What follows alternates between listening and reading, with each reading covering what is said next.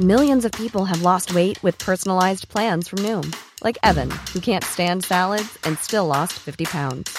Salads, generally, for most people, are the easy button, right? For me, that wasn't an option. I never really was a salad guy. That's just not who I am. But Noom worked for me.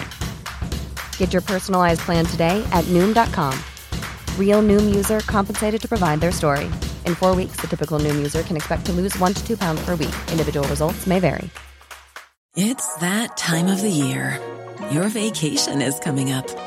You can already hear the beach waves, feel the warm breeze, relax, and think about work. You really, really want it all to work out while you're away. Monday.com gives you and the team that peace of mind. When all work is on one platform and everyone's in sync, things just flow wherever you are. Tap the banner to go to Monday.com.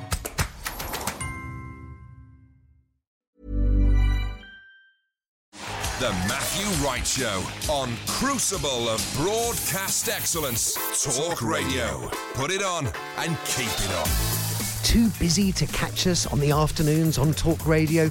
Too many children to care for? Too many jobs to manage? Well, never fear. Help is here in the shape of the Matthew Wright podcast, where we cut down three hours of entertainment and enlightenment every afternoon into tiny, bite sized morsels just for you, you busy so and so. So sit back and enjoy the best of the Matthew Wright Show here on Talk Radio trying to get a handle on what what we can sort of deduce from this cabinet reshuffle, what it suggests about uh, our Brexit trade deal, or any hope of a Brexit trade deal we might have with the European Union. And I have to say, the promotion of uh, Rishi Sunak uh, to uh, Chancellor um, suggests to me, at least, that we could be heading into that sort of low tax, no tax haven suggestion that people were putting forward uh, before we actually left the a European new series Union. of Yes Prime Minister. I think. Well, there, there is that. I've, I've just been sent various some various nasty memes that are going on. This one's about Rishi Sunak, a fake Wikipedia page. Uh, Rishi Sunak is a complete nobody that nobody had heard of until today, who hilariously serves as Chancellor of the Exchequer. Exactly. Dot dot dot dot. So um, it seems I'm not the only one to be bemused by his extraordinary uh, promotion.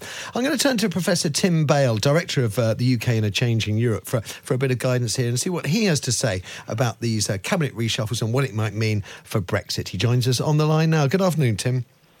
Hello. Um, so, uh, do you get do you, does, does, do you get a different feeling now, a different sense of direction with regard to Brexit trade deals from this cabinet?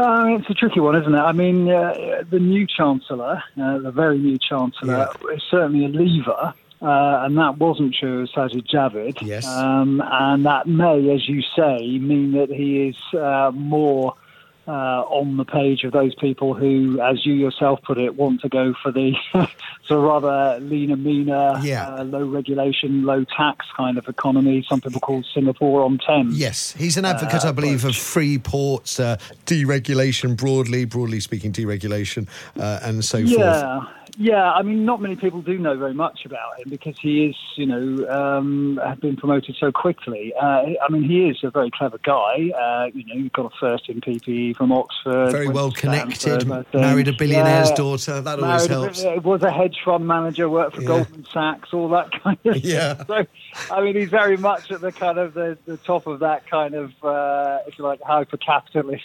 Yeah. seat. Um, so- absolutely, isn't it? I mean, the de- almost the definition of the sort of Westminster capitalist elite. Uh, yeah, I mean, it doesn't necessarily mean, of course, that you know his politics will necessarily reflect, you know, his previous background. It, it could be that he is simply more willing to do Boris Johnson's bidding, and Boris Johnson, it, it must be said, doesn't seem to be wanting to push the, the UK down that path uh, too quickly, or at least wholly. I mean, he has tried to make reassuring noises about keeping labour standards here, keeping environmental standards.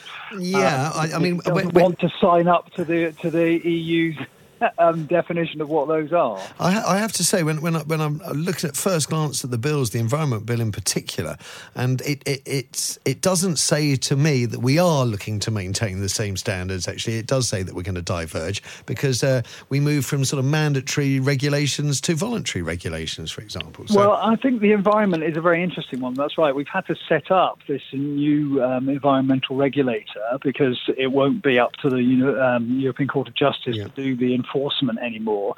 Uh, and whether our, our, own agency has actually got as much teeth as uh, the European Court of Justice ultimately, you know, remains to be seen.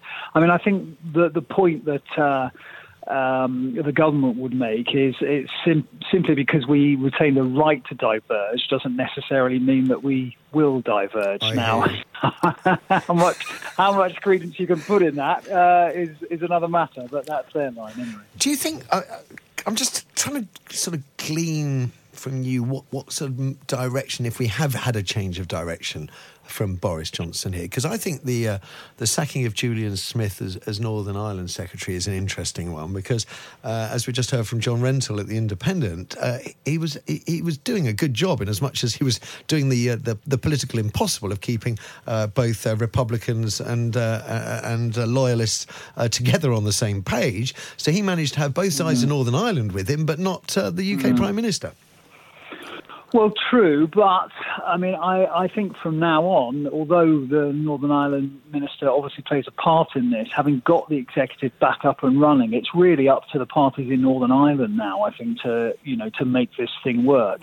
Uh, I think, although clearly Julian Smith played a very big part in that, I think what also played a very good big part in that was the fact that uh, you know both Sinn Féin and the DUP got rather worried about their results in uh, the December general election, and therefore, actually, you know, there was a bit of will on their part to, to get things moving again. Plus, the the feeling that you know the public services in Northern Ireland have fallen into a kind of crisis.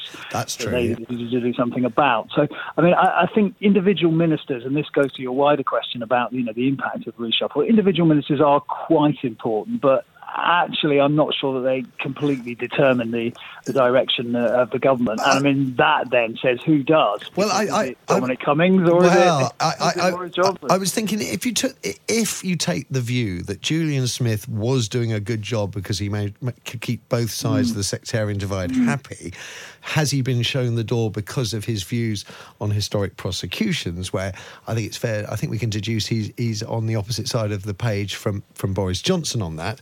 And I'm then thinking, well, if Boris Johnson and or Dominic Cummings is of the mindset that Julian Smith's got to go because he's not toeing the party line or the, the number 10 line on, on historic mm. prosecutions, we take that very seriously. Could we then extrapolate from that? It's the same with Sajid Javid. He's perhaps dragging his feet on, on perhaps some issues on free ports or something like that. So he's shown the door.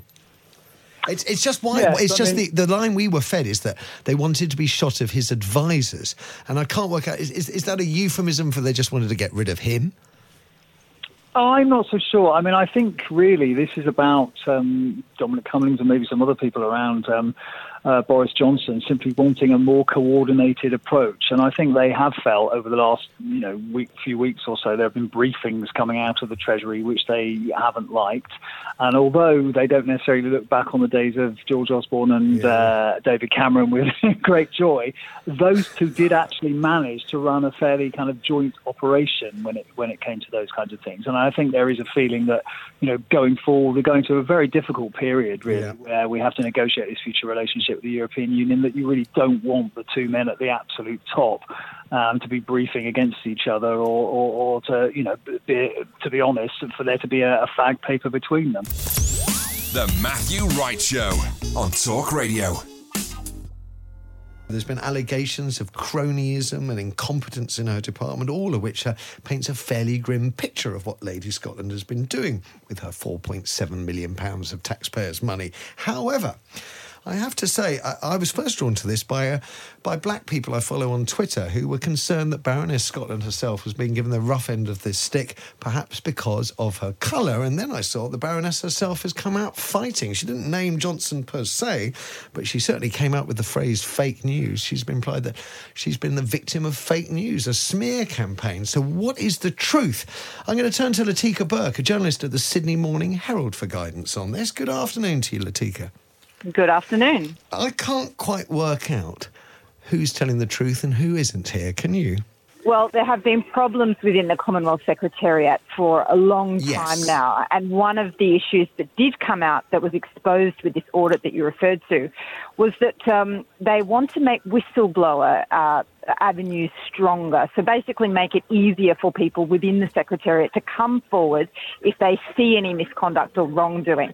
Now, that should be ringing alarm bells. That basically is a wink wink and a nudge nudge that there have been things going on within the Secretariat that people were afraid to speak out about, or if they did, they were pushed out and made unemployed.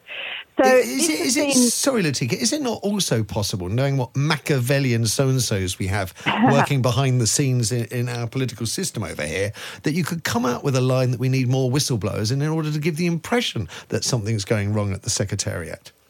No, I don't think that that is the case in this instance okay. because I have several sources who okay. know familiar, familiar with the inner workings right. of this. And by my sources' accounts, uh, this is not a very well run department in any respect. Now, to just to give you one example of the kind of mindset that exists behind Bar- Baroness Scotland's leadership, last year I wrote a report for our newspaper where she had invited the leaders of the Commonwealth to Australia for a very, very noble uh, pursuit, a friendly cricket match. Um, but it was in Adelaide, and she was inviting heads of state to Adelaide, which is a very small city in Australia, without telling the Australian government. Now, that would have constituted tens, if not hundreds of millions of dollars in security, making sure hotels were available. Yep. And it was a huge surprise to the Australian government that these invitations had been made.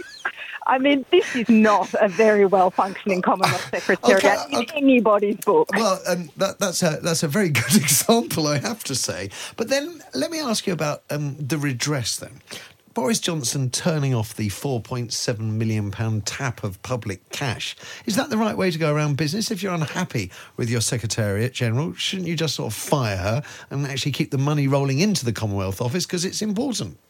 Well, the decision is made by the heads of state of the Commonwealth. Now, CHOGM, that's the Commonwealth Heads of Government yeah. meeting, is due to meet in Rwanda later that's this right. year, where where either Baroness Scotland can decide whether she wants to fight for a second term. I think she'd be very unlikely to get that, mind you.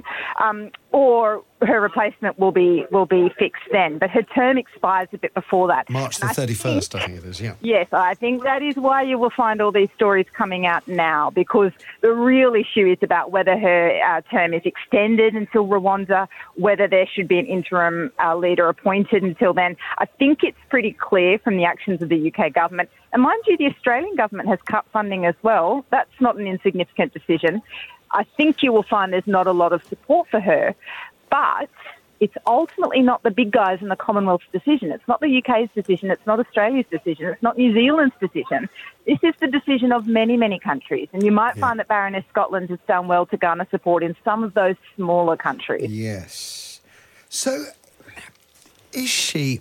Uh, is she? Because there's one, other thought in, in my mind that could be behind her suggestion that she's the victim of fake news, and that would be tying up with Brexit. That uh, as we as, as, we look towards sort of trade deals uh, and moving forward, that the Commonwealth, we were certainly told in the run up to Christmas, the Commonwealth was going to play a, a much more important role uh, with regard to trade and so forth. Is it possible that that Baroness Scotland, Lady Scotland, was getting in the way of that ambition?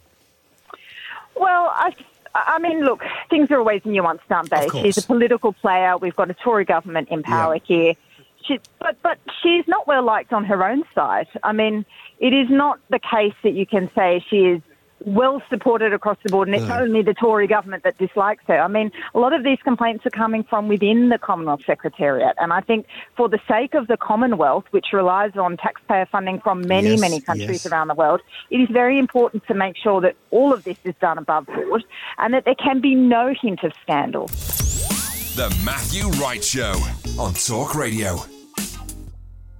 Uh, let's uh, talk to an expert on the subject, Dr. Tony Sewell. Hello, Tony. Hi, how you doing? Nice yeah, to talk to we, you. We, spoke to you before. Sure. Is is Ben Bradley, the Tory MP, making a valid point that we're ignoring the plight of white working class boys? I think it's very difficult for politicians, in a sense, to make the case because of um, the fact that that, and I think you you made the point earlier. This notion that, that there is always a sense white privilege. Yeah continues to exist anyway with, with, with richer boys and particularly private, especially if you come from a private school. And if you look at that parliament, Labour and Tory, there's enough, you know, in there to make them feel comfortable, uncomfortable at night. You know, so I do think there is there, there are. I think that is one of the reasons why this hasn't come up. And I think the other thing is to do with race. I mean, it really is to do with the idea that um, we we what we're doing here is, and I, and I actually think it's probably unfortunate to sort of name this thing necessarily as white. I would have probably gone after this in terms of, and, and I think we could make a better case for talking about the, the geographical areas, the areas in which these young men come from, rather than their ethnicity. Because I think that's probably going to be well, more important. Well, I, I, I, I'm I'm broadly with you there, Tony. But if you look at um, uh, children with sort of Asian heritage, I mean they they're storming it, uh, including boys and girls. So so their colour isn't necessarily a discerning factor, but certainly heritage would seem to would seem to have a role to play. I don't know. I think I think you've got to be careful here because it's it, if you look at what is the driver here, London has been the key place where the education system of the of country, including Scotland, actually as well, the education, uh, the education of Britain really has been driven, has been transformed. And if you if you if you were to put those results through a sieve and look at it, and you that you you were then to look at um, Bradford, uh, Manchester, well, a bit bits of Liverpool, you go to the coastal towns you do see a significant drop for all groups, and particularly for white boys. So I do think where you live is yeah. as important as what colour you are.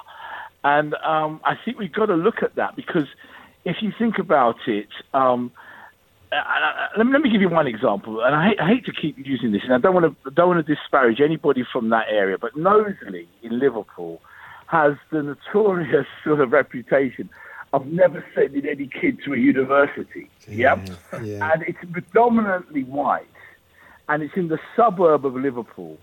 And, and, and so, what, what, and, then, and then you go down to your coastal towns of Bognor Regis, Portsmouth, and you go round to the east, Clacton, and you come down to the West Midlands, the East Midlands, and you've got um, Nottingham and Derbyshire. And I go to these schools. I, I, I travel around, and and and, and I go in, and and they're predominantly white, but they're they're in a geographic area and a specific area, and I and I wonder whether it's to do with. And you know the teachers in, in, in, in those areas, they say, well, no, and this is the specific, specific thing about it. They say, well, nobody goes from comes go to university from around here, and it's this notion of round here that is that is almost the key thing that, that, that, that almost has a kind of sense that nobody cares. Nobody cares for us around here, you know. And I, I, I do think we should be looking at that. I, am not this. I'm not downplaying. I hear you. I hear you. Yeah. Yeah. But I do think that. Uh, and and what's happened is London. I hate to. Well, let's be very specific then about race in London. What's happened in London is become an Asian and black um, town because white people have left there. I mean, and, and the only people who are really around are white sort of liberal people who want to stay around Lambeth and nah, there, no, there's and, two types, two types of white person in London. I've been here for 54 years, Tony, and that I is know, the, the, wealth, the wealthy people who can afford to live in London, and then my poor white friends who live in council accommodation, and that's that that that all the people I, I knew that grew up in in at, private accommodation who are white have all left London because they can't afford to live there anymore. I agree, and that's what I'm talking about. Yeah. I'm talking about. I'm not saying that, that, that, that um, there's no disparaging these people. These people are forced out. Look at look at uh, the Canary Wharf development, yeah, yeah. Isle of Dogs, all these places where white people, white working class people, used to really kind of be in numbers, big numbers. They're not there anymore. They've gone east, it, and. Um, I, think I think because as you're right because of the, the prices. Is it? Is there, so, so, just bring it back to schools, Tony. Just just something. Is there anything that you would suggest could be done to by teachers or by uh, by by government in terms of how exams are structured or schoolwork is structured to sort of bring boys back in the fold, white boys if white working class boys if need be, because I, I, I, share many of your concerns about geography and such like, but there's nothing there that I don't think schools can't aren't going to be able to change that themselves. And I'm just wondering if we can bring it back to what what schools might be able to do. Yeah, well, I mean, I mean, I, I, I do think there is relevance in because I was very much involved in, in, in that London change, and I don't know why we haven't replicated that in other areas.